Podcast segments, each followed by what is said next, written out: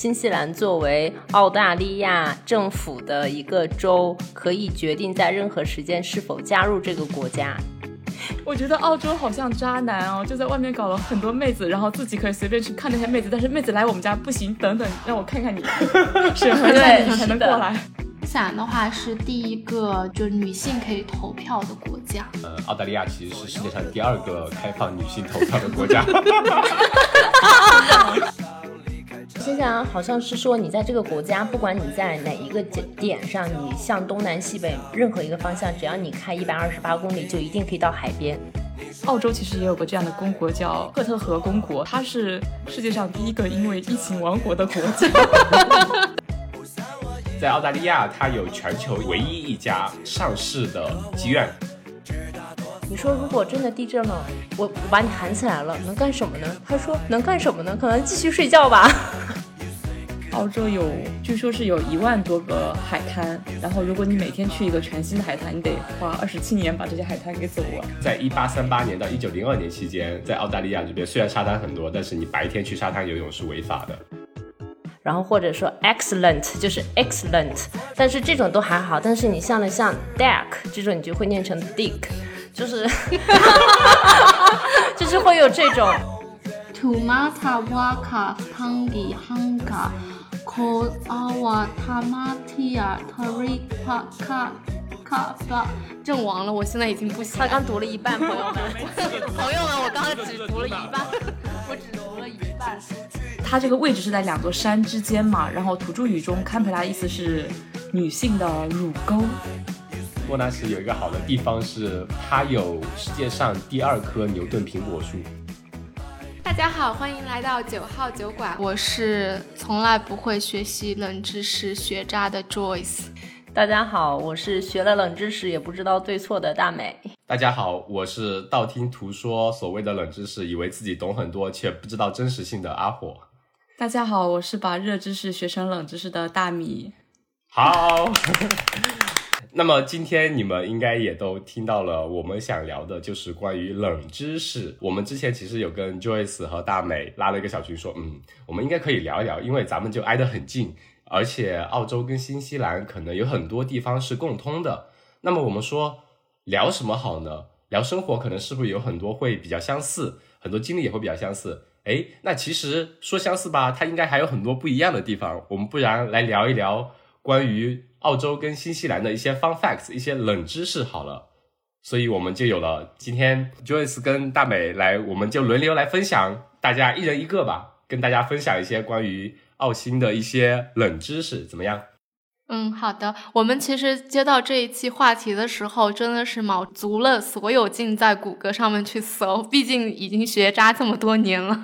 而且我只能说，我们今天所聊的都是我跟 Joyce 从谷歌上搜罗来的各种冷知识，不确保所有的这个真实性和准确性，就供大家娱乐一下就好了。对的，大美来开个场吧，来看看。好呀，嗯我看到的第一个我觉得特别有意思的就是在你们澳大利亚的宪法当中，对于 state 就是这个州的定义当中是有提到新西兰的。大概的意思呢，翻译过来就是说，新西兰作为澳大利亚政府的一个州，可以决定在任何时间是否加入这个国家。这个是澳大利亚人是很想这样操作，但是新西兰人是非常对我们不愿意的内心是拒绝的。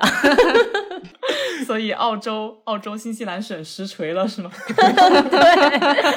啊是澳洲单方面实锤。新西兰人表示很抗拒。之前好像 Joyce 有一个朋友说什么带他女儿过来，然后他到落地之后还问他妈妈说：“妈妈，我们怎么还在澳大利亚？是吗？”哦，是，就是有一个悉尼来小姑娘嘛，读小学什么都不懂，在新西兰就是那个皇后大道奥克兰那边，它有很多，比如说像 Country Road 啊、Cotton On 啊、呃 Glassons 这些，你们在澳洲都能见到嘛。所以他一下飞机，他其实就来逛街，他就说我们怎么还在澳洲这样子。然后这个我还可以加一个啊，就是昨天我们在讨论跟 Joyce 聊这个事情的时候，你知道吗？就是新西兰银行 Bank of New Zealand 是一家澳大利亚公司。对，这其啊实刷新了我的认知，因为我以为它是叫新西兰银行，就对我来说可能是有种那种国有银行的感觉，应该是属于新西兰嘛。而且其实 Bank of New Zealand 的话，在传统上说，很多的一些就是叫 business，他们都会用这个银行作为他们的一个叫商业账户嘛。大美跟我说，它也是属于澳大利亚的，我真的当时就震惊了。那不是把握了新西兰的经济命脉？对，所以所以我们就是你们的 啊，我们是友好邻居了，友好邻居。我觉得这个可能也是跟他们的历史会有点关系，因为也是最开始，比如说新西兰有个叫库克山嘛，就是为了纪念当时的可能库克船长，然后库克船长的舰队也是发现了澳大利亚这边的一些土地啊什么的，就当时在那个开荒的年代吧。探索的年代可能一起发现了这两片大陆，而且很多应该说人土风情应该都蛮像的，而且后来的移民也是成分应该算是比较类似，也会导致的整体的都会比较像。其实还有一点是，澳洲跟新西兰应该是互通的吧，就是在之前你是不需要申请签证的，可能。呃，想来的话或者想去的话，只要说一声。No no no no no no no no no no，你们澳大利亚是不允许我们这样的。我们本地的只有持 New Zealand passport 的 citizen 是可以去到澳洲，不需要办签证的。但是新西兰所有的永久居民，就是 PR 的这个持有者，必须要申请签证才能入境到你们澳洲，跟你们来我们这边是不一样的哦。啊，这样的吗？对，是就中国籍，中国籍。对，就是所以我说的是中国籍的永居啊。嗯。就像我这样子去澳洲，我还要去申请个签证，去签证中心按个手纹，所有的手续还是该怎么样还是怎么样。但是澳洲的永居还是能够来新西兰定居的。只有新西兰的中国籍 PR 这样，还是说所有？取决于你的护照所在国的政策。对，如果你是比如说英国的护照啊，那本来就有全球，它本来就有一定的其他国家的互通性，可能就直接可以去了。对的，对的。但是你们在澳洲的话，如果是中国籍的永居持有者的话，你们就现在只要在网上交几块钱办一个快速的那个什么东西就可以过来了吗？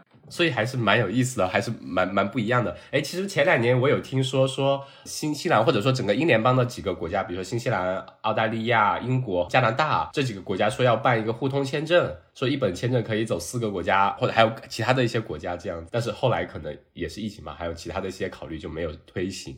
对，我听说过这件事情，然后有很多人都很高兴嘛，但是好像也不不了了之了。可能不想带上我们这种穷亲戚吧，有点拖后腿。我觉得澳洲好像渣男哦，就在外面搞了很多妹子，然后自己可以随便去看那些妹子，但是妹子来我们家不行，等等，让我看看你，审核一下你才能过来。作为在场的唯一一个男性，我感觉受到了侮辱。那我们下一个。就是澳大利亚这边嘛，有几个州，它有一个西澳呢，其实占据了澳大利亚很大一部分土地。西澳它是曾经唯一一个打算脱离澳大利亚的这个州政府，它其实在一九三三年的时候吧，他就已经全民公投了一下。支持独立的人，他们的比例呢，相当于是二比一，获得压倒性的优势，就大家都支持他独立啊。但是他们当时向英国政府提交退出这个澳洲联邦申请的时候，被英国政府一巴掌拍回去了。因为当时还是属于就是整个英联邦里面的管辖嘛，所以这些事情也要向当时英国呃进行提交这样。所以当时澳洲是有一个可以脱离的州，有一个可以随时加入的新西兰州，是吗？你找一个没事，我还有一个对吧？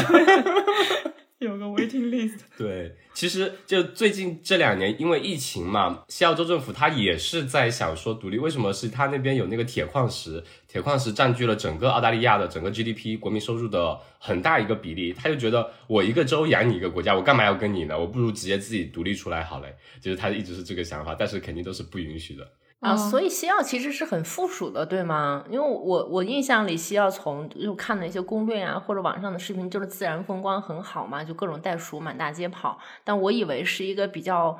荒僻和贫穷的地方，对对对，就土壤贫瘠呀，可能人比较少。但它其实是的，因为你要看地图的话，西澳它包括了澳大利亚整个西边部分很大一块地方，而且大部分的人口它可能是聚集在 Perth 那个城市。按照我朋友的说法，是 Perth 那边整个节奏非常慢，人口很少，它整个。街区的可能是几横几竖就很小的一个小就 CBD 那种地区。他说他复数是因为他那边盛产铁矿石，整个矿石工业，整个澳大利亚的所有的矿石工业都是在那边，所以那边会做个铁矿石出口会赚很多钱，他们整个州政府会很有钱这样。但是人口来说还是很少的。当然，它自然风光也很漂亮。我朋友他之前有去他西海岸的整个海岸线去自驾嘛，他会发现说那里的很多商业化或者说那些配套设施其实没有很完善，不会像悉尼沿海啊，比如说黄金海岸那一圈啊，或者说大洋路这一圈民宿啊，各种配套设施会很完善嘛。但像那边就。有点像类似于未开化的地区，就是还没有开发起来起来，但是它那边的风光是真的很漂亮，就是旅游资源应该还是比较丰富的。对，我记得有什么粉湖，就有点叫不上名字来，但是就一脑海里是有一些印象的。我之前有个朋友在澳洲，他还跟我说，去西澳的时候，他们必须要租车，前头都必须有那个 bumper，就是因为路上会有好多像袋鼠啊，还有什么。动物啊，鸟啊，飞来飞去的，就很容易就是把车撞坏，或者是出现一些意外。然后基本上所有的租车前面都会有那个的。在澳洲，它有法律规定，你如果在高速上开的时候看到前面有小动物的话，你是不能停车，你必须得直接撞过去，因为你是在高速上行驶，你如果停了的话。你可能小动物逃生了，但是因为你在高速上急停，后面的车容易发生事故，人就有可能生命受到危险嘛。所以是在高速上或者说在野外的路，你看到动物跳过，必须直接撞，你不可以急停。哦，我们可能没有这么一个规定，但是在那种野外的路上开的时候，也撞死不少小动物。对，这点也是应该不太一样的地方。呃，新西兰的话，它就是有一个叫 Kiwi，它 Kiwi 它又只是代表的是新西兰人，然后又是指这边的一个鸟，Kiwi 鸟。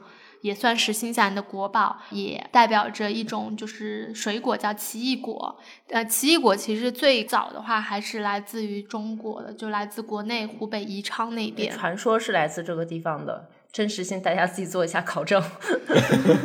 所以很多人就是，比如说新西兰人会说自称说啊，这些 kiwi 啊什么，他就可能暗指是新西兰的人或者这边的鸟，或者是嗯 kiwi fruit。然后鸟呢，其实它是一种不会飞的鸟。它虽然叫鸟，但它不会飞，它只有一个圆圆的肚子，而且应该没有翅膀，对不对？没有翅膀。就新西兰的鸟哈，因为这边没有天敌，没有天敌的话，所以它们在森林里面就只有鸟这样子，所以它们就慢慢的退化，把翅膀就做退化没有了。像 kiwi 鸟的话，一般是在夜间的时候出行。对，白天它基本上是不动的。你如果去动物园去看，就是它搭建的那种小场景，生活在里面的，它会把所有的灯光什么的都调暗，然后你也要在一些稍微比较隐蔽的地方才能看到它的一个角落里，它就非常非常的怕人，而且我感觉就是一种高级的。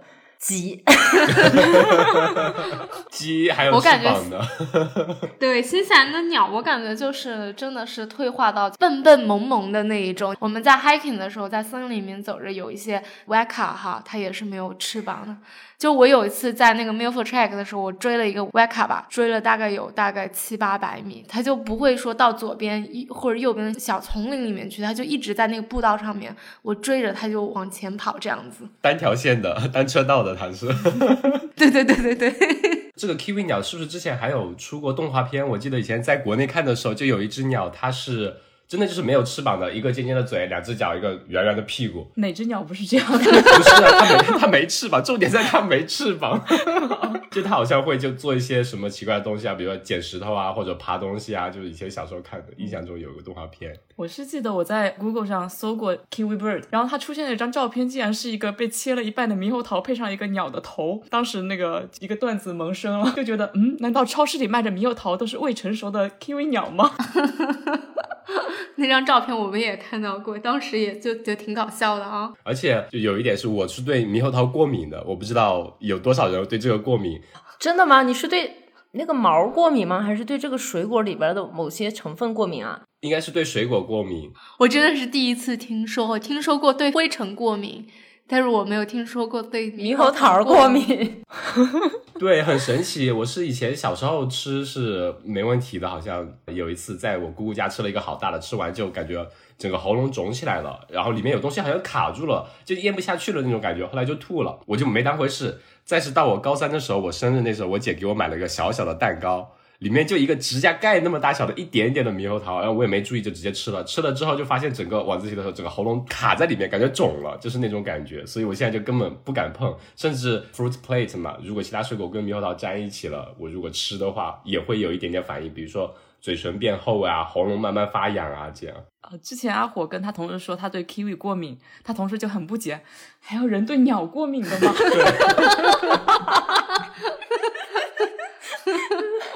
我听说过，就是你的这个症状，有些人吃芒果什么的会有对嘴对变肿，然后嗓子也会变肿，整个人就会没有办法呼吸。我听过这种，但是 kiwi 果我真的是第一次第一次听说，太神奇了。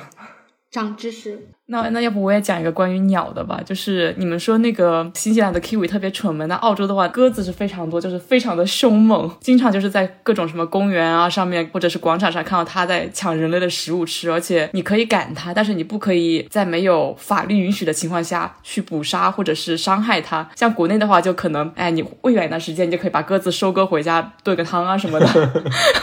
但这边是不行，就是他们有免死金牌，不可以在任何情况下去伤害那些鸽子，即使它抢了你的所有吃的。哎，这个我太有感觉了。我记得我刚来的时候，那个时候还像游客一样心态的时候，哇，我看到好多鸽子还有海鸥，好兴奋啊！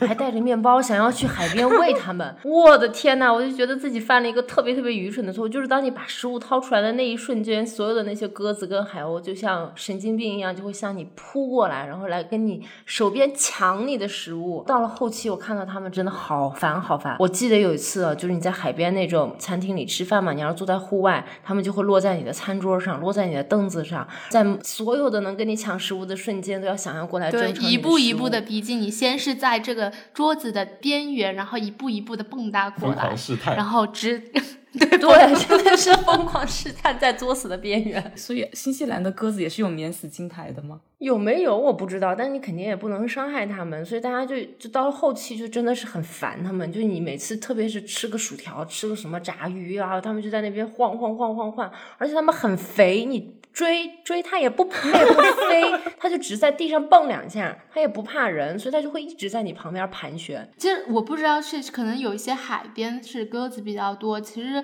除了鸽子的话，还有其他的鸟，还有一种叫犀狗吧，犀狗是不是就是海鸟鸥？哦，对，海鸥这个也会比较多，可能就是那个鸽子。嗯嗯，这边应该是基本上所有的野生动物是你都不能故意去伤害它吧，除了比如说这边的一些澳洲的兔子，它是外来物种，是入侵物种之外，其他的即使袋鼠啊什么的，你你都是不能打猎的吧？即使它的数量已经是远远超过人类了，而且是需要控制它的时候，你也是不能私自的去捕猎这些动物的，除非。呃，有些是你有持有政府颁发的，比如说猎人证啊什么的，你是可以去做一些捕猎这样。哦，那在兔子上，我们可能第一次达成了共识，新西兰的兔子也是害虫，你是可以随意去捕杀的。对，它可能就是说那个就是那个叫环保局 DOC 嘛，DOTS，它会每年就会说哪一些动物你是可以去捕捉，像比如说新西兰比较有名的有害的动物就是那个 p o s s o n 果子狸负鼠，啊，负鼠就是有很多游客他来。玩啊，都会去买一些果子狸毛做的一些衣服啊，还有手套这些东西。那这个的话，其实因为果子狸的话，它会经常就是会偷那些鸟的蛋，对这个生态做出破坏。你说那个喂食鸽子这件事情，我想到了，就比如说你如果在新西兰的一些。嗯，森林里面有一些鸟嘛，其实他们是不鼓励你去喂食动物的。比如说著名的这个 Kia 在南岛的，如果你们去徒步的话，它其实是非常喜欢跟这个人人类接近，甚至会去攻击你，把你的什么鞋子叼走啊这些东西。不，比如说你在那边吃个午餐的时候，把你的书包放在边上，因为它很聪明，它会把你的吃的东西叼出来。这些 dogs 的话，都是会不鼓励我们去主动的去喂食动物这样子。那说到这个，我可以再加一个，就是不知道你们有没有看过澳大利亚的国徽？就澳大利亚的国徽上面是有两种动物的，一个是袋鼠嘛，还有另外一个是叫耳鸟，就 emu。那个 emu 呢，看起来其实就像鸵鸟。它们被选为当做那个国徽呢，是因为它们有一个共同的特点，就是它们只能向前走的，不会后退的。所以他们就说象征着澳大利亚是一直勇往直前的。而且这两种动物应该也算是澳洲这边比较特有的。重点是就在一九三二年的时候，澳大利亚居民就是控诉说鸸鹋太多了，就太多了，它会吃很多东西嘛，比如庄稼啊，或者说其他淡水啊，就会把这些一些生态环境给破坏掉。然后呢，澳大利亚军队啊，他就带着两挺机关枪，还有一万发子弹向鸸鹋开战。哇，对，一个星期之后，他们的弹药基本耗尽了嘛，就打死了几只鸸鹋。这个军队是不是枪法不行啊？一万发，最后只死死了几只吗？哎，耳秒的速度跑起来的话，它啊好像有四十五公里每小时啊，时速。哇，那很快，我靠，都差不多车速了。，对，嗯，对对，就非常快。另外一个点就是，澳大利亚的袋鼠的数量是比这边的人口数量要多很多的。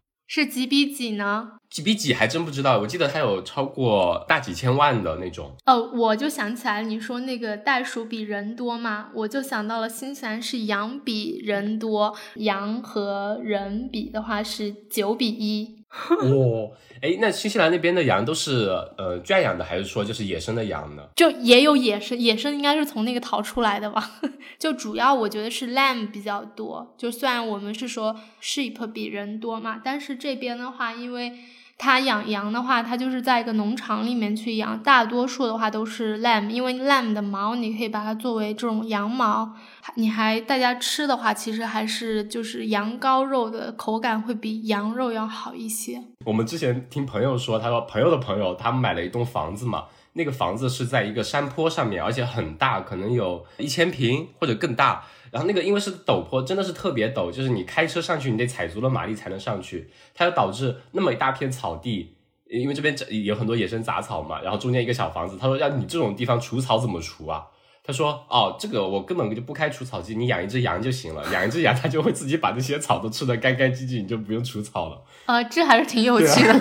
这这个还是挺多的，因为我们在奥克兰也有认识几个人，他住在就是像不算 rural area，这就是在奥克兰城市的周边嘛，就可以买一些稍微大一点的地，然后他们就是有点像 lifestyle 的那种，就养几只羊，养几只牛，在那里跑一跑，还有几只鸡，所以基本上他的那些草地就是靠这些动物自己来实现这个收割，也不不用怎么去打理的。好的，那下一个，下一个是。嗯，今天早上在 Joyce 的普及之下，我知道新西兰其实是有三种官方语言的。我就问他，我说除了英语跟毛利语，因为毛利语就是本地的土著的语言嘛，我说第三种语言是什么？他告诉我，竟然是手语。手语是官方语言啊。对，然后我其实以前在看电视的时候，我是经常看到有一个人会在左上角或者右下角，或者你看新西兰的很多政府发布会，他是会在发言人的背后配一个现场的这种手语翻译的。我当时就还在想，我看的是什么？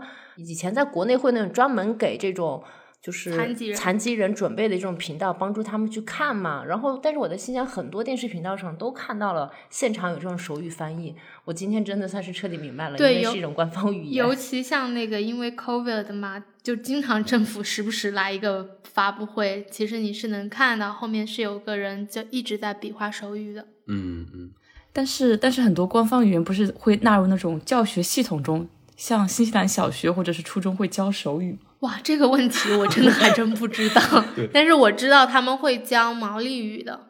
手语应该是没有的吧？我猜呀、不知道这个，回头我可以问一下。对，但是毛利语的话，其实新西兰就是我感觉最近是有就是去加强这个毛利语对那种青少年的学习。说起毛利语，我想到就之前去新西兰的时候，他们那边很多地名，它就很搞笑，它的那种发音就会一听就应该是毛利语的发音。对，基本你一看也会知道它是毛利语。大美会新西兰的毛利语发音吗？我不会发音，但是我知道这边所有的那个 W H 它不会发，就是我们英语里面的那个音，它会发成 f，就是 F 的那个音。我当时刚来的第一年，我有印象，我有一次开车，然后谷歌地图就在那讲说你去几号公路，去一个什么 fuck 什么什么什么。当时我第一句听到说，我说他为什么在骂人？就是他说完那个 fuck 什么什么的时候，就很像 fuck 就这种词嘛。嗯，所以我当时就很懵。那个时候我刚来，我完全不知道是因为是毛利语是发 F 的音，所以有这个问题。比如说那个方格莫莫呢，这是一个这个地方也很有意思啊。它的话是就是属于在这个一个叫就是被遗忘的十三号公路，然后是一个很小的地方，他自己设立了方嘎莫莫那什么王国王国然后你进去了之后，就会说我进到了这个边境，我感觉就是可能是一个旅游的一个噱头啊。然后你进去了之后呢，它还有一个 passport，你可以盖一个章说你入境了。对，他会在进这个小镇子之前就有一个牌子，然后上面就写着欢迎来到什么什么共和国。然后进到之后，它有一个酒店，就是一个像 hotel 一样的地方，但是这个楼很破，你进去给护照盖一个章，然后出来以后呢，他就在外面有一个像那个。呃，权力的游戏那种大王做一个破石头做的，说我们的国王是一只山羊，然后过两年再重新选举，再选举出另外一种动物，反正就是一个很搞笑的地方。然后他所在的那条公路，就是刚刚 Joyce 说的叫。英文叫什么来着？叫什么 Unforgotten World Road，好像是这么一个，就是中文翻译过来就叫被世界遗忘之路。对那条路的话，特别的就是弯曲，而且没有加油站。它会就是你要进到这条公路的时候，它会告诉你说，就接下去多少公里就没有加油站了。你你你要确保你的油是满着的。这个这个国家它有熬过疫情吗？有没有因为疫情导致人口骤减之类的？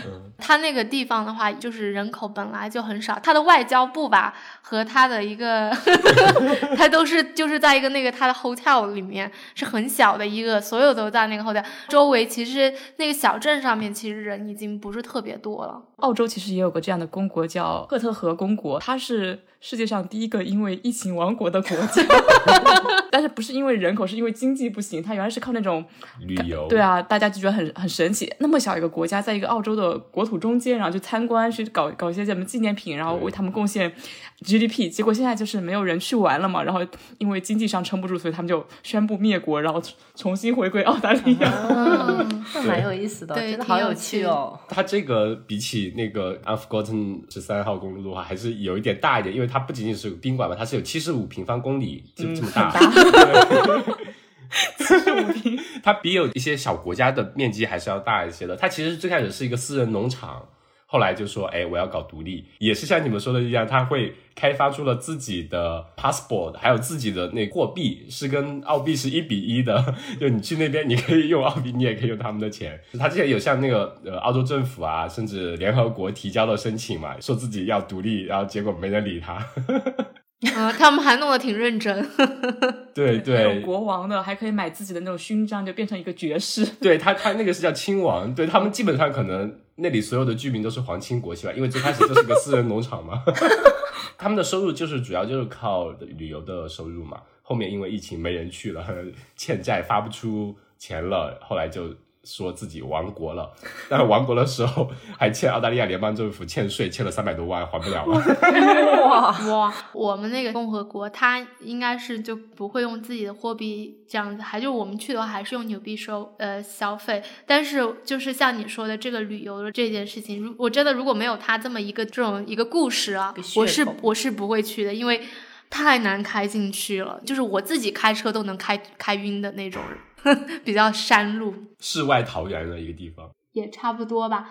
然后讲到那个新西兰的官方语言就毛利语，我如果大家来呃旅游的话，还是比较推荐，就是可以大家讲一下，比如说就是它有个叫 Kia，就是你好的意思，就是毛利语。有在新西兰航空上出现。嗯 对对对我当时还觉得这是什么语言，很神奇。也就是 Hello，就是类似 Hello 你的意思，就是其实毛利语。你也会看到很多，就是比如说这边很多你打客服电话呀，开头他们都会用这个单词来回你，而不是说 hello 这种，或者是你在一些邮件里面，如果你跟新西兰本地的一些客户吧，你去收发邮件的时候，开头结尾很多人会用这个毛利语来代替这个 hello 或者 goodbye 之类的。对，然后我要再教你们一个 OK 的毛利语，它就叫 Ka Pai。卡派，哎，就是那个运动品牌卡帕那个吗？不是那个卡帕，是那个是卡派 K A，然后 P A I。我有段时间沉迷于说这个词，然后导致我男朋友限制我，他说一天你只能说十次，他要超过了就不要就不能说。我想起来了，那个我当时刚来新西兰的时候，我跟我同事说嘛，他也是 Kiwi，我说那个没事儿，帮我纠正一下英语，帮我提高一下我的英语水平。他说好的，没有问题。然后在那天结束的时候，就教了我这个再见的说法，从此以后再也没有教过我任何英语单词。那是怎么说的呢？就是刚刚 Joyce 说没有的那个，吧这个是好的，你是好的啊，呃他教了我一个，完了，只学了一个，还只学对他教了我一个再见，但是怎么说我已经不记得了，完全记不住。是感觉就是我澳洲其实有挺多土著的嘛，嗯我感觉新西兰对土著的那种文化啊，或者各种保留都会比较好，而且会有很大的宣传。但是在澳洲，除非一些地名，我就是完全没有在很大型的、很官方的政府文件上看到一些什么，哎，我们用土著语言给你解释一下这个东西啊，或者说很很强调去保护这个东西吧，就就可能有尊重，但是没有很大的宣传。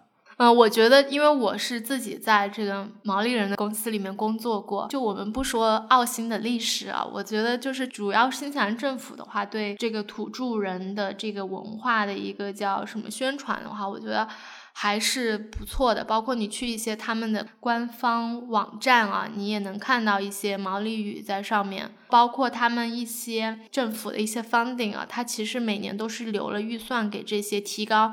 这个，我举个例子，比如说像新西兰有个叫 National Challenge，里面其中一个就是说提高新西兰的幸福水平，就是 well-being 嘛，它其实有很大的一部分的一个预算是给了毛利人的，就是说，呃，要提高他们的一些呃这个幸幸福的生活水平吧。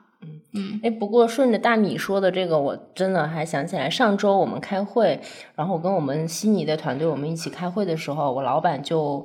呃，就随便开了一句说，欢迎长白云之乡的大美给我们说一下，我们每就是我们每周会有个 highlight，大家说一下周末干了什么嘛。然后当时我就懵了一下，他用毛利语说的新西兰的名字，我没反应过来，我来说一下 Aotearoa，对对，就是这个单词。然后我当时没反应过来，我说你在说啥？他就告诉我说你你跟大家解释一下，用中文解释一下这个是什么意思。我就哦说哦长白云之乡，然后他就回去反问那个我们悉尼团队大概有十个人吧，那天问说用你们的就是你们是叫阿宝对吗？就是你们的澳大利亚的对，他说你用这个语言来说一下澳大利亚叫什么，然后我们团队没有一个人知道。我的感觉就是他们他们会有很多法律去，比如说也是给他们一些支持，但是他会很少去做那种文化上的交融，说让非土著的人去了解他们的一些。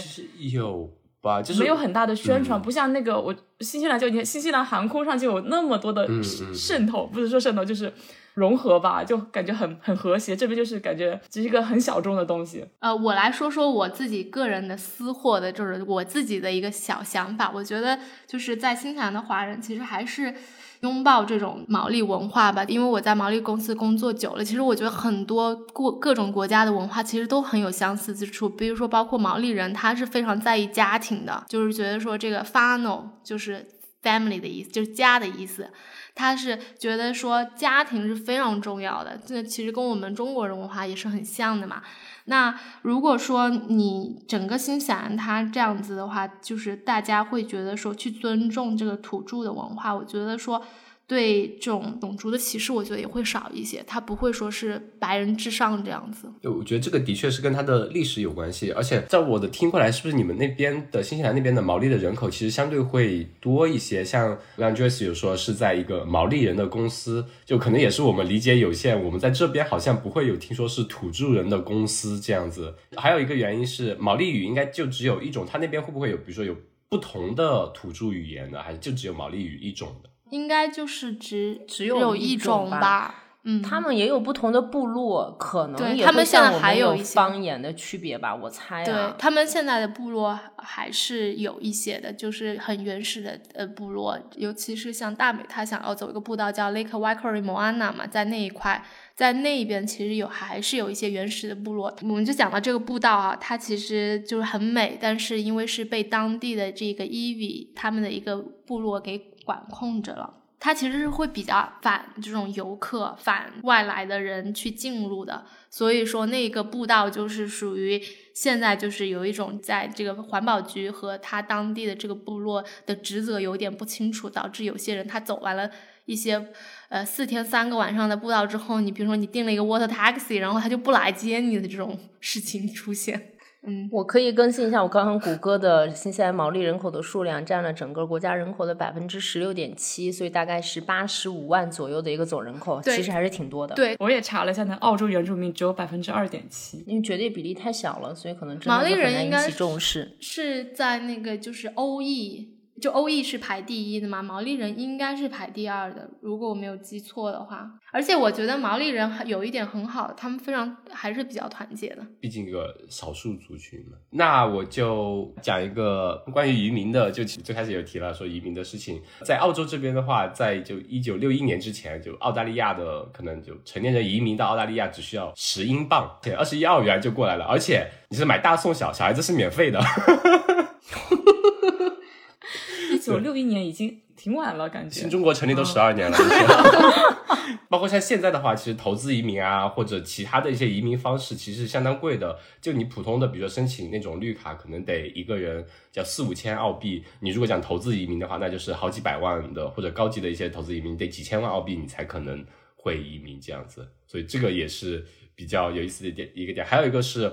澳大利亚有百分之三十三的澳大利亚人，他其实是不是出生在澳大利亚，就不是原本的澳大利亚人，都是移民，对吗？其实好像跟新西兰也很相似，新西兰大多数也都不是在新西兰出生的。对对，这这点也是，我觉得澳澳洲跟新西兰应该算是他们南半球，因为整个环境比较好吧，宜居程度比较高，所以可能吸引移民的程度也会大一些。对我知道的话，澳洲和新西兰其实用的移民系统还是比较相似的。比如说像一些移民的这个 job description title 什么的，好像都是用的是一样的吧？叫澳新职业代码。如果是用一套体系的话，就是不是能解释？比如说呃，申请了澳洲的 PR 就可以去新西兰那边，因为他们可能用的体系可能比较像这样。但是我知道有一就是从技术移民这方面，我知道一个非常大的区别，就是说像在澳洲的话，其实澳洲和新西兰都是打分制。但是澳洲的话，你可能不需要找到一份工作，但是你把分凑够，对英语比较要求高，可能就可以申请这个移民了。但是新西兰的话，可能不会说要你雅思四个七这种 高难度，啊但是它是一定要求你是要找到工作，并且时薪达到多少。或者年薪达到多少，然后你才可以递交这个申请的？是不是看种类？就是独立技术移民的话，没有要求工资，但是像有些担保类啊什么那些都是要求工资。呃，对，周单，我这边有那些雇主担保呀，你听名字就必须要有个公司，你要有工作，然后那个公司给你担保，这样子是也是一种移民途径。那那种的话就会有一定的每年的呃薪资达到，比如说五万啊、六万啊这样一个水平，在你公公司工作几年才可以拿到 PR 这样。技术移民就比如说。本科生毕业、研究生毕业、博士生毕业，他们就会积累分累分。那其他的渠道能得的分都得了之后，还差一点的话，那就只能去内卷考英语这种，因为四个六是没分的，你四个七可能有。加五分啊，四个八加十分，就这样一点点考上去，考上去，考上去，这样。就是我发现不一样的地方，就是说你是可以通过积累分数去拿到这个 PR，但是新西兰据我所知的，基本上大多数技术移民还是要有工作的。嗯，下一个的话就是新西兰的话是第一个就女性可以投票的国家。就是在一八九三年的时候，应该是世界上第一个女性可以投票的国家。对，因为新西兰其实是一个非常女权的国家，就是我们这边。上到总理，可能下到一个小的企业的 CEO，基本上就是女性占据了整个社会及政坛地位非常重要的部分。对，而且不会说你是一个女生，你当了一个 CEO，好像就觉得说啊，你这人好了不起，应该很强势吧？就大家都不会有，我觉得不会有这种刻板印象。我印象很深刻的，就比如说自己个人觉得，在美国男女还是挺不平等的，就是。它的这种差距还是比较大，不能说新西兰完全没有男女不平等，只是说稍微来讲的话，对比别的国家来说，它的还是相对来说它的这个 gap 会小一些，那导致呢，大家会觉得女生和男生你能干的活我也能干吧？嗯嗯，加在这一点的话是，呃，澳大利亚其实是世界上第二个开放女性投票的国家，真的真的，没有查到这个。啊，太搞笑了！对，所以这这点是澳大利亚是跟着新西兰走的，我觉得还是蛮好的。就像你说的平权或者说女权，我感觉啊，就这边因为像两个国家都是移民城市嘛，新西兰它的这种氛围应该可能比澳洲会更好一点。澳洲说是这么说，就可能很多在公司里面的高层的话，就比如说我们公司一个百年老店，那他的 manager 里面可能我想一下，七八个人里面就一两个是女生这样子。呃，我想到了一件事情，就是我读研究生的时候嘛，我们当时所有的给我们上课的 lecture 都是男的，然后我们班一个女生就说，不是每次期末要提意见的时候嘛，她就在群里面，我们就是班级群就说，我觉得这个学校不大不大对，为什么所有的 lecture 都是男生，没有一个女性呢？我就其他的就是我们就是马上也 follow up 起来，就说对啊，为什么没有女的 lecture 呢？就没有女老师这样子。其实大家这种平权的这种理念还是比较深入人心的。当然，我们就是上一期跟我们那个生活教练那期跟那个 Chow 我们一个嘉宾聊过嘛，他就讲说，其实男女的这个同样的职位薪水就是不平等，就是在新西兰其实也是有的。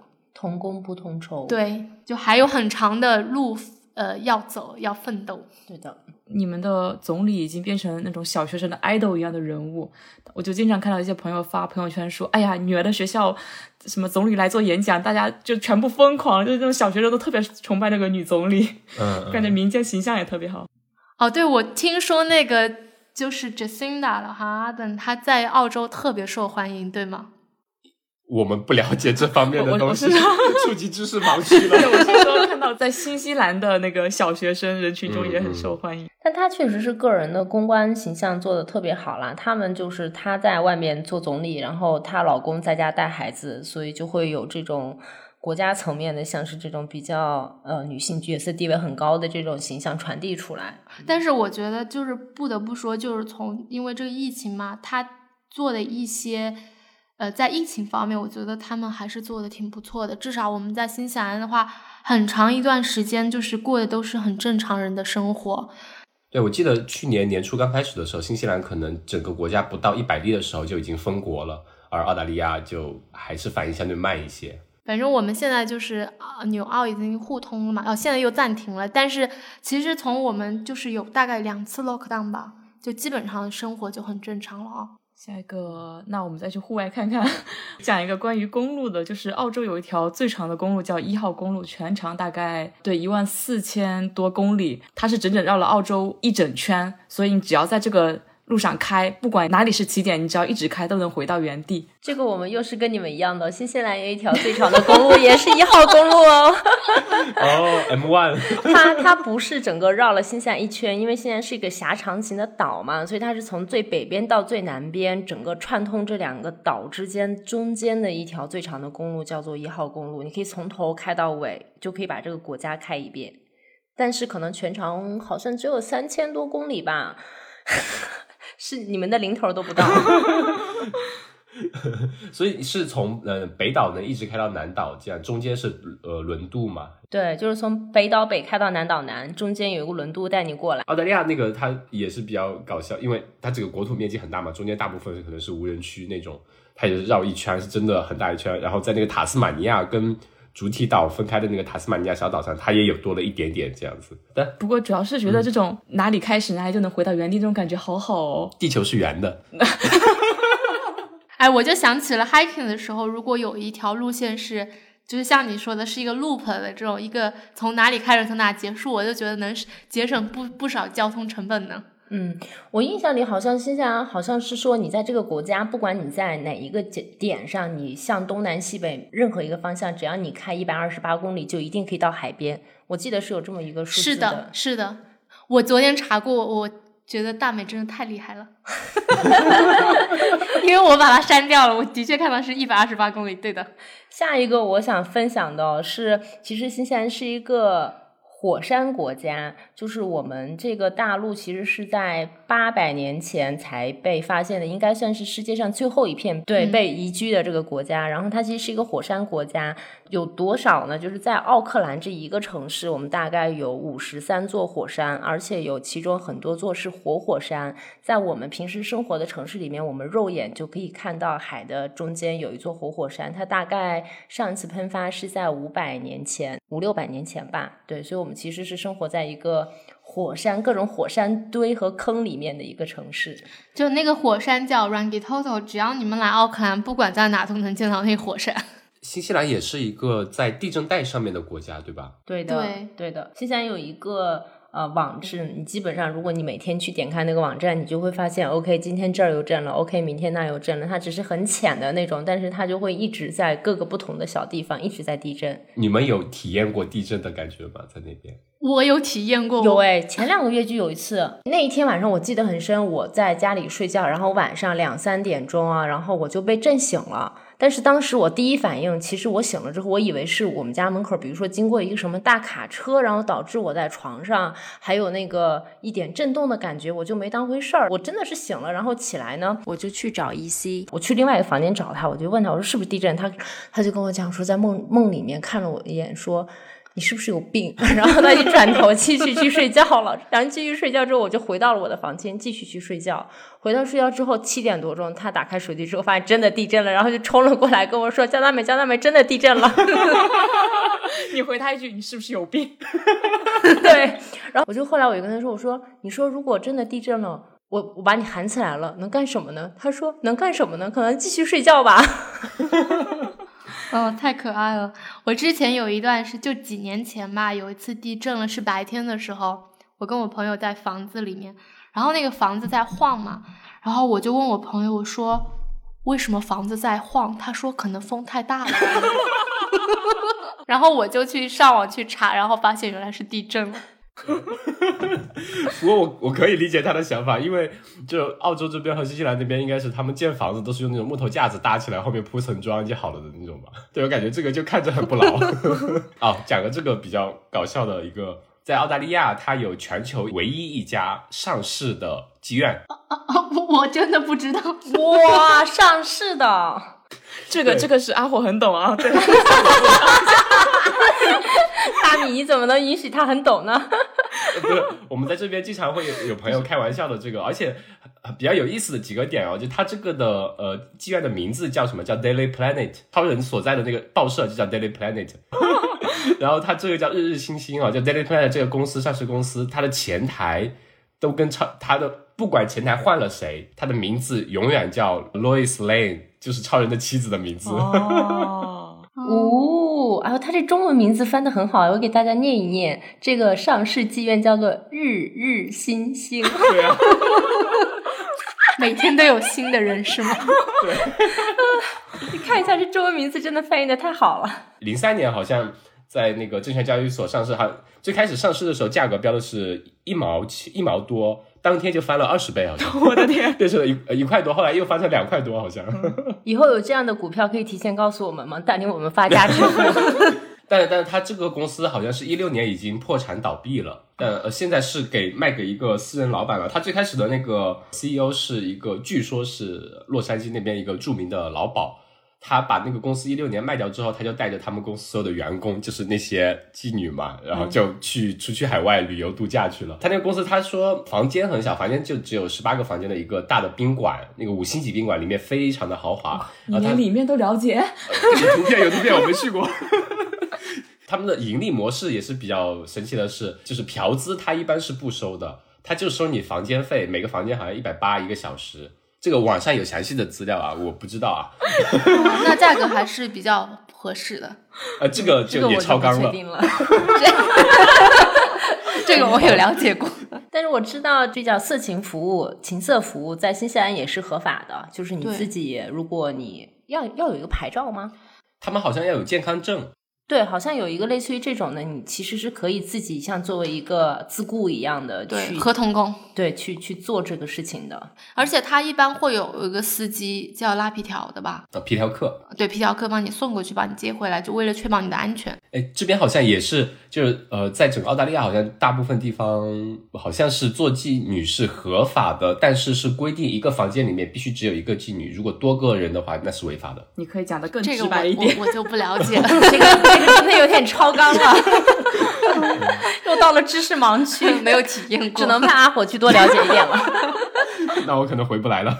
就我突然想起来，延伸一点，可能也是一个怎么说呢？丑闻类似的这种，因为妓女嘛，可以比较赚钱，所以有一些东南亚那边的人，他们可能会打着旅游签或者呃学生签来这边之后，可能就会黑下来从事不法的这些行业。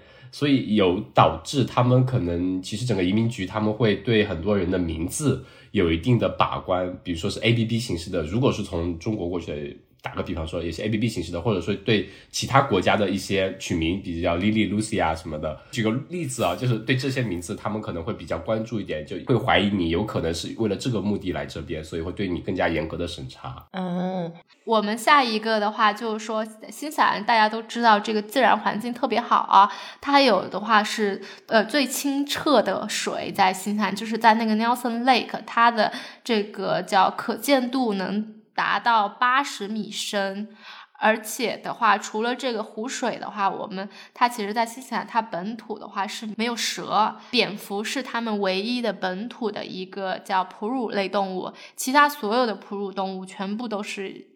那或欧洲引进或者别的国家引进的，就我们之前一个嘉宾嘛，是特别喜欢徒步的。他就是说，我说你徒步那么久，你的水资源怎么办呢？他说那那看取决于地方。如果在新西兰或者说澳洲的塔斯马尼亚的话，你看到旁边有水，你直接喝就行了，很干净的。呃，是我当时去那个，我记得在去鹿特本的时候，他有一个，就是我们去徒步的时候嘛，我我记得大美当时也去喝了那个水，因为它那个水是冰川水，特别的冰，然后而且有点甜甜的。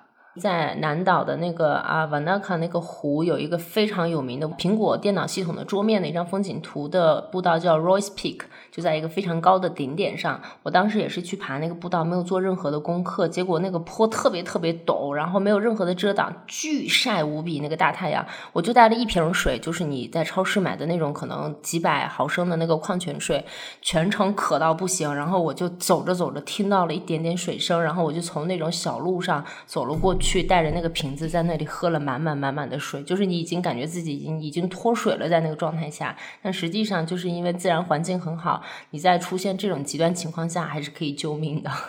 而且新西兰所有的应该就是自来水都是可以直接饮用的，不知道澳洲是不是也是一样。嗯，是的，澳洲这边也是，但是我一般还是不太习惯饮用。就是我觉得它水质可能是没问题的，但是你的就我自己的想法啊，家庭的整个供水系统长期用下来的话，里面肯定还是有一定的脏的吧。而且它这边是水质应该算是比较硬的，它里面含的那种金属的离子吧，或者就盐类是含量其实相对会高一点。有一个说法不一定对，一个猜想说这边喝多了那种水的话，其实对于男性来说会秃头，会脱脱发吧，因为水质比较硬。有这种说？天呐，我好像也有听到过这样的说法，在新西兰。对 对，其实南岛的水质真的比北岛的好很多，所以我每次去南岛回来，就是我有一瓶大概一点五 liter 的一个水杯吧，我每次都会在南岛装 装满水，然后回北岛。是南岛的 tap water 吗？还是说一些山泉的？就是山泉水，因为它的山泉水里面有一些矿物质啊，就是你喝起来真的就是会清甜一些，比北岛的水。嗯嗯。那我再讲一个和水有一点关系，就是澳洲有，据说是有一万多个海滩，然后如果你每天去一个全新的海滩，你得花二十七年把这些海滩给走完，至少二十七年。哇，那真的是有点多。哇，不过这个我真的要称赞一下澳大利亚的海滩啊！我每次去悉尼的时候，我都会觉得你们那边的沙滩又白又长，沙子又细，好美啊！你就很有那种去一个海边度假地的感觉。新西兰的沙滩整体上来讲呢，可能有那么一两个。还可以，但比较小，但不怎么成气候。就是跟澳洲的沙滩一比，就哇，我觉得澳洲沙滩真的特别特别好，更不用说你们还有像黄金海岸那种，就真的特别不一样。我在新西兰有时候你会想特别想去个海边，但是那个海呢，就那个沙滩真的是黑沙，比较粗糙。对，但特色的是有一个黑沙滩，所有的沙子都是黑色的，里面还有铁离子。是因为火山的原因吗？火山的什么沉积岩类似这种？你又触达了我们的知识盲区，我们的我们的分享只能在第一个层面，你再往下深究的时候，我们是不能满足你的这个答案的。哎，我跟你说，我我记得就是我之前的男朋友跟我普及过这知识，但是我真的忘记他，而且他的黑纱的表面还泛着白，也是另外一种物质，所以呢，我们只能抛一个知，你们自己去搜吧。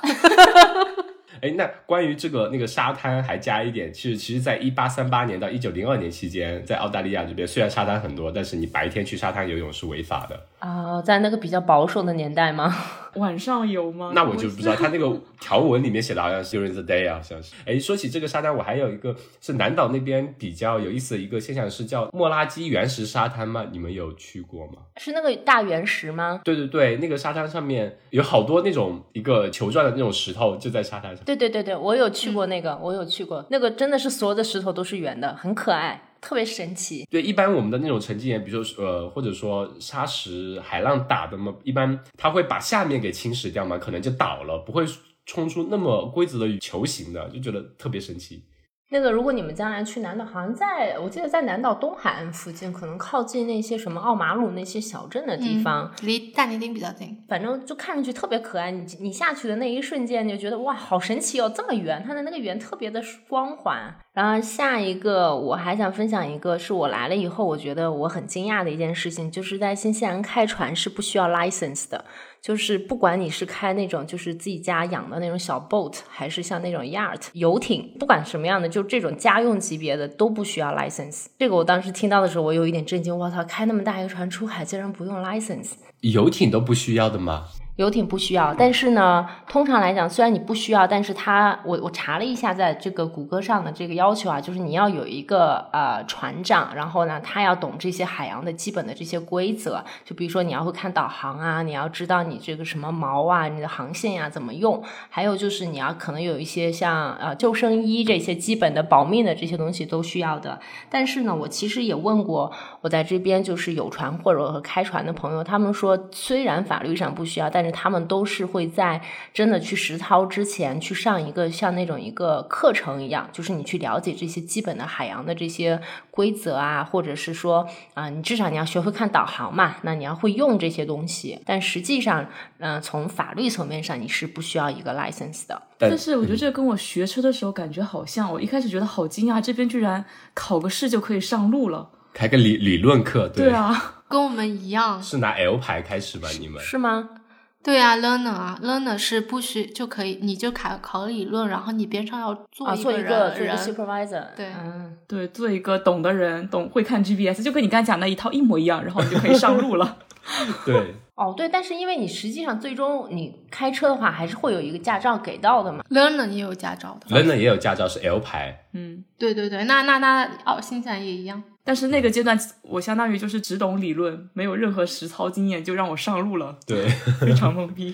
嗯，我们来讲讲地名好了，在澳洲这边的一个州，你们就悉尼所在的州，应该知道它叫新南威尔士州嘛。新南威尔士它。名字的由来是比较好玩的，是因为当时那个库克船长嘛，他来探索这片大地的时候，他是应该是第一个发现澳洲东部沿海、东部大陆的这一块的一个地方嘛。然后他当时看到这个沿海，他就说：“哎，这里跟英国威尔士那边南部的海岸线和风景就长得特别像，所以又是一块新的地方，所以它就取名叫新南威尔士。”哦就 New South Wales，原来是这样这样来的。这边还有那个昆州嘛，昆士兰州，它其实是 Queensland，就是指的 Queen，这个就指的是当时的维多利亚女王嘛，就跟我们的 Queenstown 是一个意思呗。对对对对，Queen 应该都指的是一个，对，都是女王。对，然后我们墨尔本在的州是维多利亚州嘛，它也是纪念的那个维多利亚女王这样。嗯，惠灵顿的那个维多利亚大学应该也是以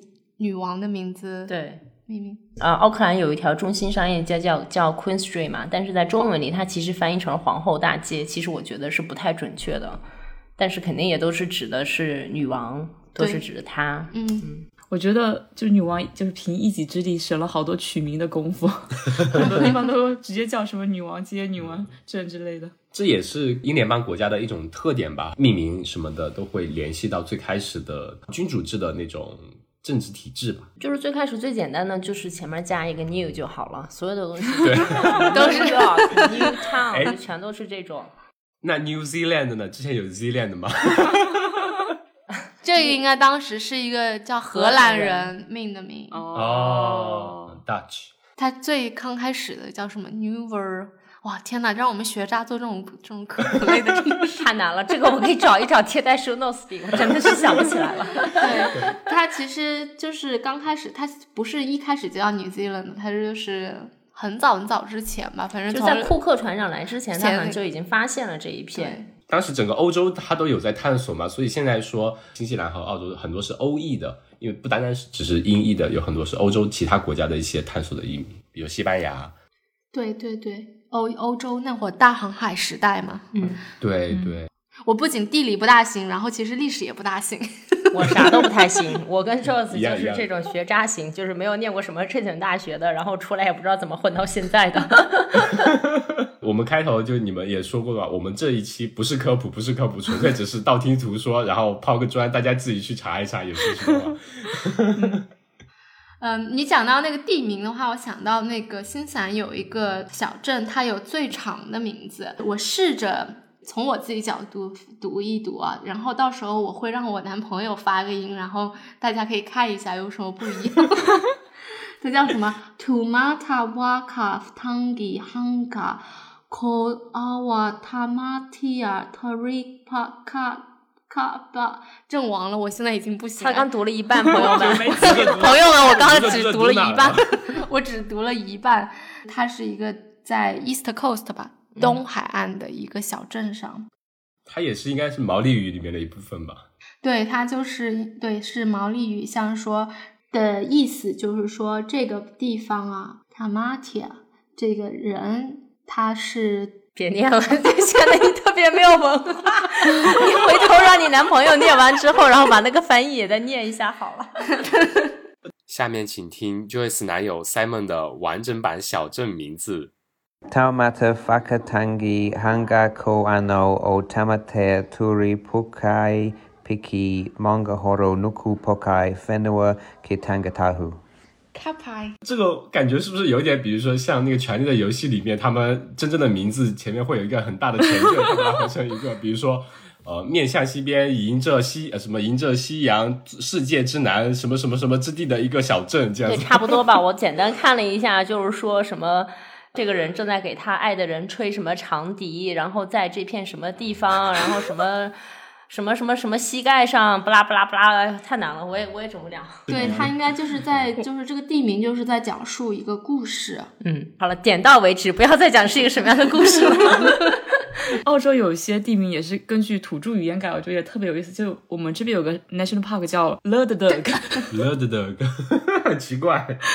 就是你以为自己是读卡带了吗？其实它的名字就是这样子的。对，就 L E 什么 D E R D E R G 什么的，，L 对就 E 叫 D E D E G 的的。有些人如果查冷知识，会查到一个说澳大利亚有一种动物叫 Job Bear，他说这种很神奇，只在澳大利亚有，而且全澳大利亚只有这一种，它能分辨出本地和外地口音，而且那这种动物它会袭击外地人，它能通过你的口音来分辨，然后发现你就是外来游客，它就会袭击你。但是我有问题，像澳洲，我知道有澳大利亚口音，但是每个州的口音还是都挺不一样的。它比如说他对别的州的人，那他会攻击吗？这个好像不是，他只是说对外来游客，而且重点是你如果去查的话，网上会出来一张照片，是一张考拉露着尖嘴、呃尖尖的牙齿对你吼叫的那种照片，然后说那张图是 P 的，然后这也是个骗局，是假的，所以没有那么所以这种动物不存在，不存。在，没有这种东西。但是它是就把它作为一个呃好玩的冷知识嘛，就大家都会说骗你的，其实是没有这样一种东西存在。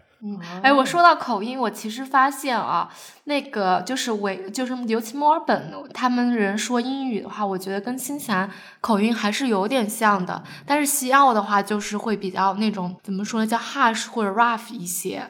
就还挺不一样的，我自己平常听嘛。然后有一次我去徒步的时候，有一个墨尔本的人，我一直以为他新西兰，我说你，我说你奥克兰来了，他说不，他说我墨尔本。然后那会儿我就有点感觉，就是说还挺像的。我听呃澳洲口音，我觉得最明显的就是 a 会发成 i，就是这个音会很明显。我记得我有一次我跟 Joyce 他们我们去南岛徒步，一出来，然后就在离终点几分钟的地方，呃碰到一对 couple，然后他就问我就是啊 how many days，就是类似于这种你们在步道里待了几天？我当时第一反应就是我靠。澳洲人吗？就是就特别明显，就他的那个口音，还有那个嗨梅，你 对就是对对，嗨麦，就是就是那种我学不太出来，但是非常非常的明显这个口音，因为我们同事有几个是 Aussie 嘛，所以每次打电话的时候，开始大家 Good day 这个这个开场的时候，你就立马就能被他们的这个澳洲口音所抓走，特别清楚。但是我想问一问，就是澳洲不同州的口音会差别很大吗？我们其实跟不同州的人接触不是很多，我感觉还好，因为对于我们来说，澳洲统一统一都是吞音的，我们都听不太懂。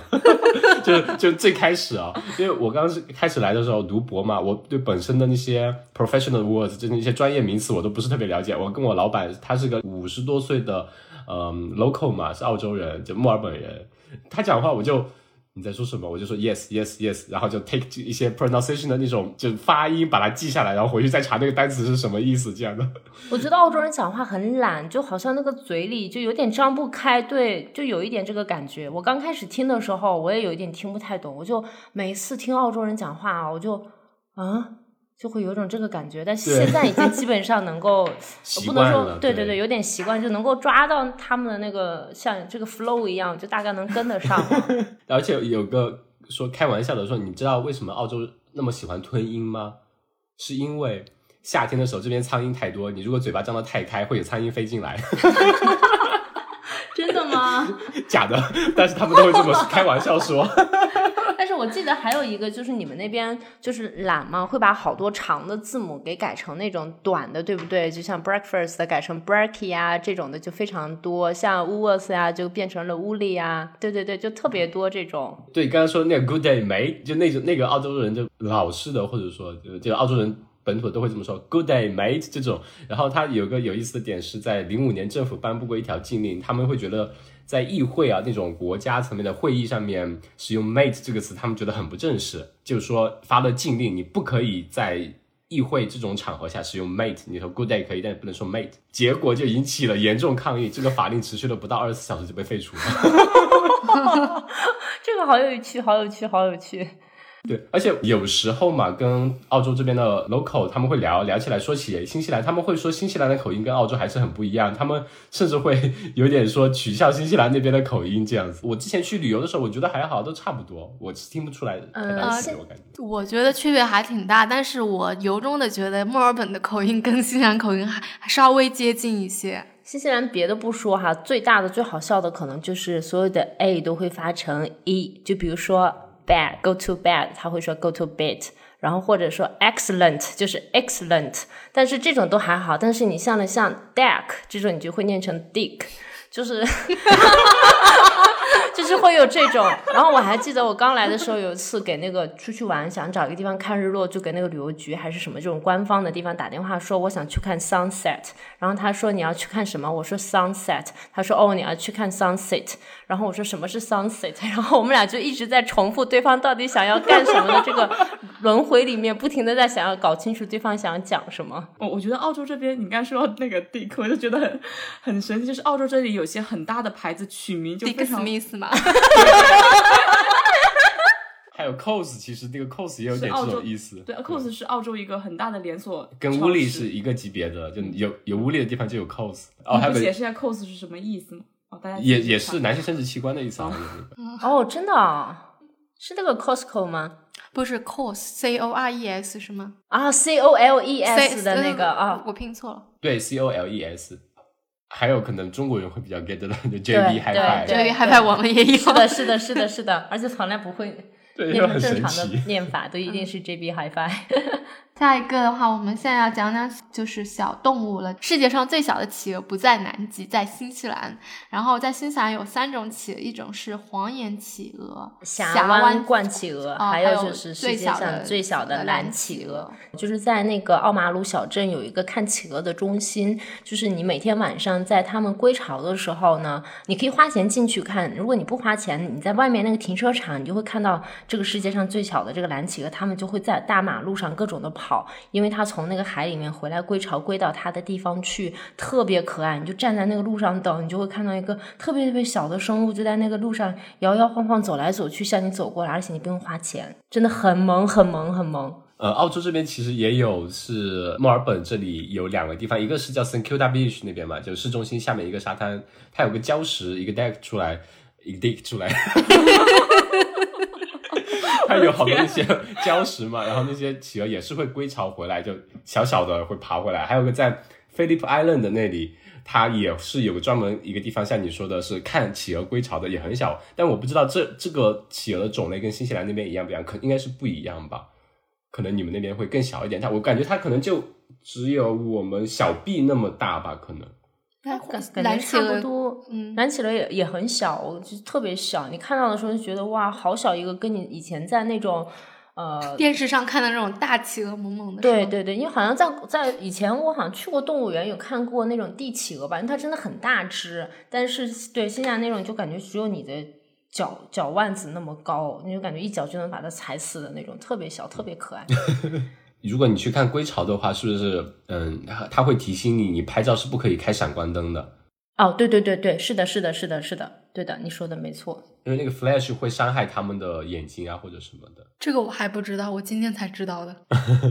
长知识，长知识。那能开灯吗？就是比如说晚上的时候开车灯，不能，不能就完全不行。灯它那边的路灯是有的，但是那种可能会是比较昏暗的，不是那种直射过去的。我也讲个动物的吧，就是嗯、呃还是关于入侵物种。就是澳洲其实钓到鲤鱼，如果你再放回去不把它吃掉的话是违法的。哦，去掉不把它吃掉，就是你不能你想吃了是吗？钓到之后，你必须把它带走，就不能把它放回去，因为它它是入侵嘛，就是你就想尽量让人类去抓住它。很多政府为了奖励大家去多钓鲤鱼，就在部分鲤鱼当中放了芯片。你如果钓到它，你就可以拿到奖金。那那种数量是非常少的嘛，是是人为放回去，就是大家都去钓，就可能想想说钓鱼钓鱼钓到发家致富那种感觉。对，它的确，它那个是有一只鲤鱼啊，它的肚腹部是有植入芯片的。那只鲤鱼，你如果钓的话，价值一百万澳币。哇，就像一个彩票一样。各位，对，嗯就跟现在为了什么打疫苗，你所有人打完可以去抽奖一样。我跟美国那边，嗯，那这个鲤鱼就是不论大小嘛，钓到就拿走嘛。因为新西兰其实也有很多这种海洋法规定，就比如说你去抓鲍鱼或者是钓鱼、抓龙虾，它有一个严格的一个尺寸嘛。它那是保护嘛，但是这个是害人的，就是它是哦它是除害的这种，所以就是不管大小抓到抓就行了。对对对，它是入侵物种。最开始觉得这种哎比较肥美，是不是可以呃引进来生产一下？结果发现这边没有它的天敌，就哇一下扩开就止不住了。我看到有一些动图说，一个河里面就很多鲤鱼哒哒哒哒哒哒往上跳那种，啊我看到过那个图是在美国的那个，太恐怖了。他经常对这种时候就会有很多人说，哎，多放点中国人进来，那不是很简单吗？或者说出口到中国呀，那不是呃有一一万种方法能让它变成一道美食。那你们有在那吃很多鲤鱼吗？我们其实都没有怎么吃鲤鱼，这边因为有海鱼比较多嘛，就会吃这边的海鱼。鲤鱼我都没买过，好像。哎，是不是在澳新就是你买活鱼是违法的呀？就必须是死了才可以卖。我记得好像有这么一个规定，但我不是很确认。因为我们平时买到的海鲜，除了像青口或者是生蚝这种贝类的是活着的，其他所有的都是冷冻啊，你买不到鲜海鲜的。我买到过鲫鱼，这是河鱼，是可以买到的。河鱼是可以是吗？河我我记得好像有类似于什么海鲜的话比较动物保护法，你不能在活着的时候去卖它，你只能在死了以后。但是你想那那些中餐馆的龙虾咋办呢？龙虾可以啊，贝壳类的都可以。哦，回想了一下，好像的确所有的呃鱼类、海海鲜的鱼类，它都是摆在冰面上面的嘛，就那种也还比较新鲜，没有活的，有活的是那也是那种河鱼。我们这边一个小镇上面有一家呃海鲜店，我记得那个鱼缸里面有鱼，但是那种是类似于像黑鱼的那种鱼，就长着蛇皮一样的那种，是属于河鱼的，不是海鱼。听着就很好吃的样子，因为我特别爱吃河鱼。我都爱吃，只要是活着我都爱吃。对，大米也是，他就哎，你们两个真的很像，大美大米都爱吃鱼。好了，那大美分享下一个。呃，我们这边的新西兰国家虽然小，但其实我们有一些比较有名的人物和有名的品牌，比如说呢，就是著名的迈凯伦汽车的创始人，他其实是一个 Kiwi，所以他去了英国以后呢，就是在设计整个迈凯伦的这个 logo 的时候，你能看到的那个 logo 的原型其实是一只 Kiwi 鸟。其实现在后期已经演化了很多次了，但但是你它有一张这个 logo 的演化图，你能明显的感觉到它是从 kiwi 的那个胖胖的圆滑的那个肚子的曲线，然后一步一步向现代化去延展的。嗯，因为我跟 Joyce 我们都是 F 一的车迷嘛，所以其实我们看到那个知道这个故事以后，就对迈凯伦车队的好感倍升。那如果等明年的时候，二月份你们 F 一正常举行的话，你们也一定要来墨尔本看比赛，到时候我们就可以约了。我们其实今年都很想看，就是今年因为它墨尔本还是会举行十一月份的，但是因为我男朋友总是担心疫情不确定嘛，所以就是今年比较悬。但是如果稍微稳定一些，我们还就大美和我都特别想去墨尔本看 F 一。嗯嗯，一定要来。去年的时候本来是要举行，然后在举行前给 lock down 了。对对，其实那些车迷还是挺生气的，因为他们就买了机票啊、车票啊，就是所有门票都买好了，到了那儿，他其实就是在开始前那么一几个小时取取消掉的。我来讲个地理有关的，大家虽然地理都不咋地，嗯，就是你们知道澳洲的首府是在堪培拉对吗？啊，对，知道，知道，知道。但是，但是，其实，在早期的时候，其实是在。墨尔本和悉尼之间来争这个首都位置，但是因为他们争太久，就是商量不下来，那就是好，那我们就都不要了，然后就在两个城市中间开了个新的城市，就叫堪培拉。嗯，哦，新西兰也也是也差不多。就之前它的首都是在奥克兰，后来就是因为就是奥克兰又是经济中心，然后又是首都，其实会抢占比较多资源，然后就在想说在哪里就是弄个首都呢？就选择了惠灵顿，因为它是处在一个南北岛中间的一个地方。然后堪培拉这个命名也挺有意思，它这个位置是在两座山之间嘛。然后土著语中，堪培拉意思是女性的乳沟，哦，好性感啊！这个名字以后这要另眼相看了呢。下一个的话就是新西兰的话，就是自然环境啊，就百分之三十都是呃森林覆盖的，基本上呃新西兰有大概。超过四百多个高尔夫球场，呃，应该算是就是人均算每个高尔夫球场应该是世界上最多的。这边好像高尔夫是很常见的一项运动啊。对，它这边很多高尔夫球场，它设在一个环境非常好的地方，风景，比如说它可能在一个。就是高一点的地方，然后你打高尔夫的时候，你还能欣赏一下海景，而且这边打高尔夫成本就不像就是像国内一样这么贵，其实还是性价比非常高的一个运动的。应还有一点是，新西兰跟澳洲它整个户外资源是很丰富，整个户外的接触的成本应该都是相对会低一点的吧，或者说更容易接触到这些各项的户外运动。对，像这边呃一些极限运动啊。嗯，还有一些户外徒步啊，其实就是资源还是蛮丰富的。其实像我们来说，我们去度假的话，也都是去做这些户外运动，也没有其他的所谓的高级娱乐场所。对对，比如说你想去一个山顶，你就得爬上去，你不能就是坐缆，像国内一样给你个缆车就上去了这样子。但我觉得好的是，就是自然环境是。触手可得的，就是你今天想去冲个浪，明天想去划个水，就是你开车可能走个半小时，你立马就能得到这个事情。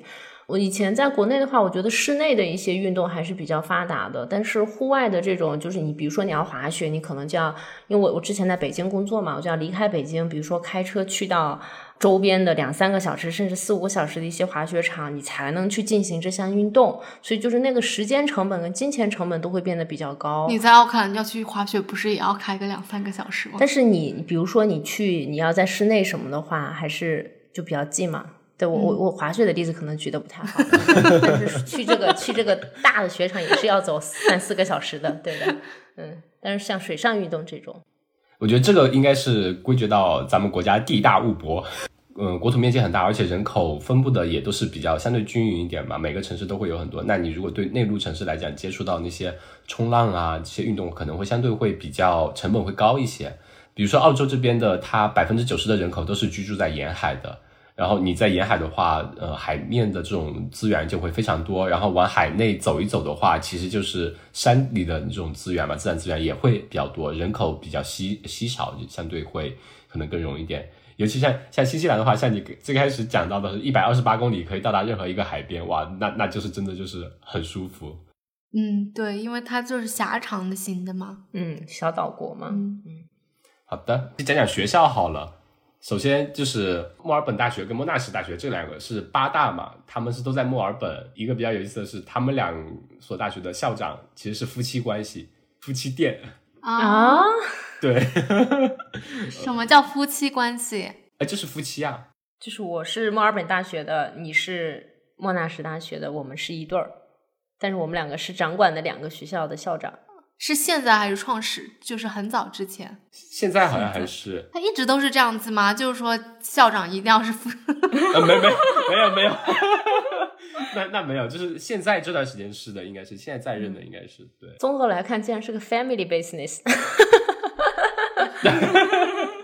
对，莫纳什大学，它其实它这个名字是，其实，在以前在国内这个名字我都没听过，一听就感觉像是孟非之前也讲过，莫纳什哦是什么三流野鸡大学，它其实它的命名是以澳洲的一个比较有名的人叫 Sir John Monash 这个爵士命名的，他是一个很成功的人士吧，他懂是个工程家，也是一个经商的，也对整个战争啊什么的，其实也做了出了蛮多贡献的吧，所以以他的哎，莫纳什大学是在哪啊？墨尔本啊，对对，就主要对墨尔本大学比较熟。对对，一听墨尔本的话，可能就墨尔本大学，而且墨尔本大学的确是算比较好的一个学校，它是八大里面，印象中啊，八大里面唯一一所所有学科都是全球排名前三十的学校。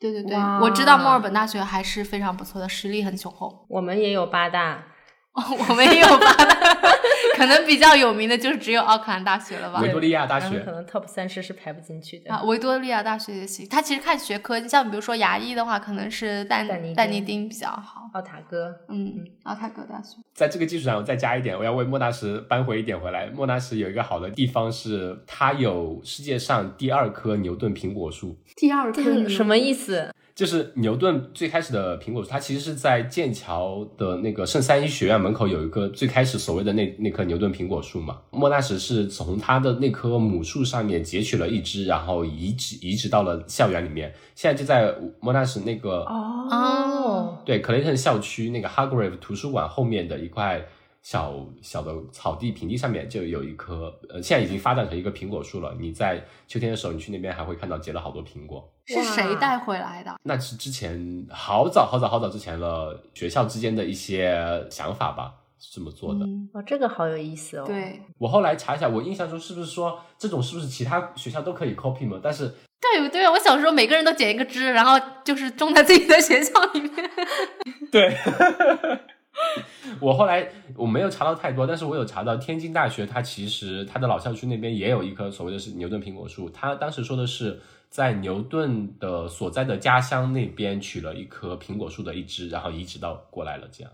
长知识了。好的，嗯，我们还有最后一个想分享的，就是在新西兰有一种特别流行的打开方式，就是光脚不穿鞋外出。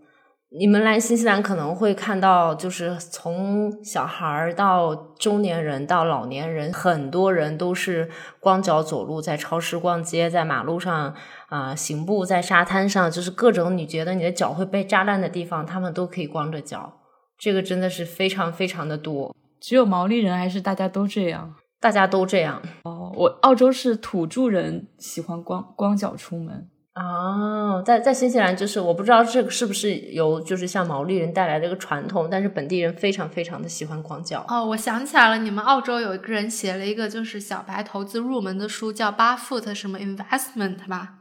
Barefoot local 的朋友，他会偶尔去后院啊，就不穿鞋出去，或者在前院走一走，这就不穿个鞋出来走一下，但不会说在路上看到就直接光着脚丫走路的，好像还没有。可能夏天会还更多一些吧。对，冬天也会有，反正嗯你们来新西兰一定会看到这一这一项光荣的这个这个传统的。嗯哎，说起这个，我想提一个，就是这边好像会有很多 local 吧，他们冬天哦，就是再冷，不管你怎么冷，他们都会喜欢穿个短裤，然后上身穿个呃风衣。很多小孩子冬天的时候，我就去上班，觉得好冷啊，然后他们就会穿个短裤，然后上身可能会裹得紧一点。你们会有这样的吗？我现在有的时候就这样，对的，是这样的。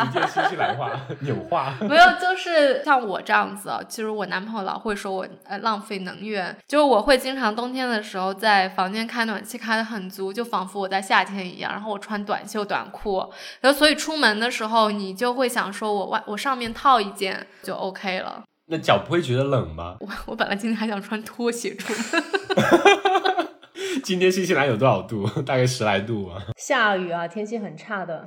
嗯，因为你有的时候你出去，像我们的话，啊，就比如说像我这种属于拿外卖什么的，你出门之后家里是暖和的，你又开车，开车车里面有暖气的，你有的时候说算了，就懒得麻烦了，就直接这样子了。我也尝试过，出去回来就打喷嚏了，就流鼻涕了。对我们今天也是相互交流了很多，互相为彼此开拓了很多知识盲区。对，长了还挺多知识。对，我觉得好有意思哦。对，就关于这些 fun facts，可能不在当地生活一段时间，你是真的。很难以去知道，甚至像我们，我们在这边生活了很多呃很多年，聊到这个话题的时候，还是要去谷歌。对，我们也都谷歌，但是我们讲这些东西其实也都是有一些印象的。可能谷歌的话会把你的知识系统整理一下吧。那我们也呃可以跟两方的听众可以留一下，说你们万一也知道一些关于这两个地方或者其他一些地方的 fun facts，也可以留一下言，跟我们多探讨探讨，给我们开拓一下。对，或者哪个地方觉得我们说错了的话，也请帮我们纠正一下。对，就欢迎大家在评论区跟我们互动。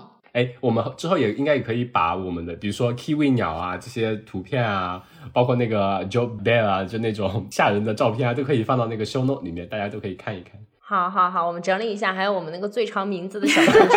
哦，对。好的，今天聊得非常开心。好，谢谢阿虎跟大米。谢谢大美跟 Joyce。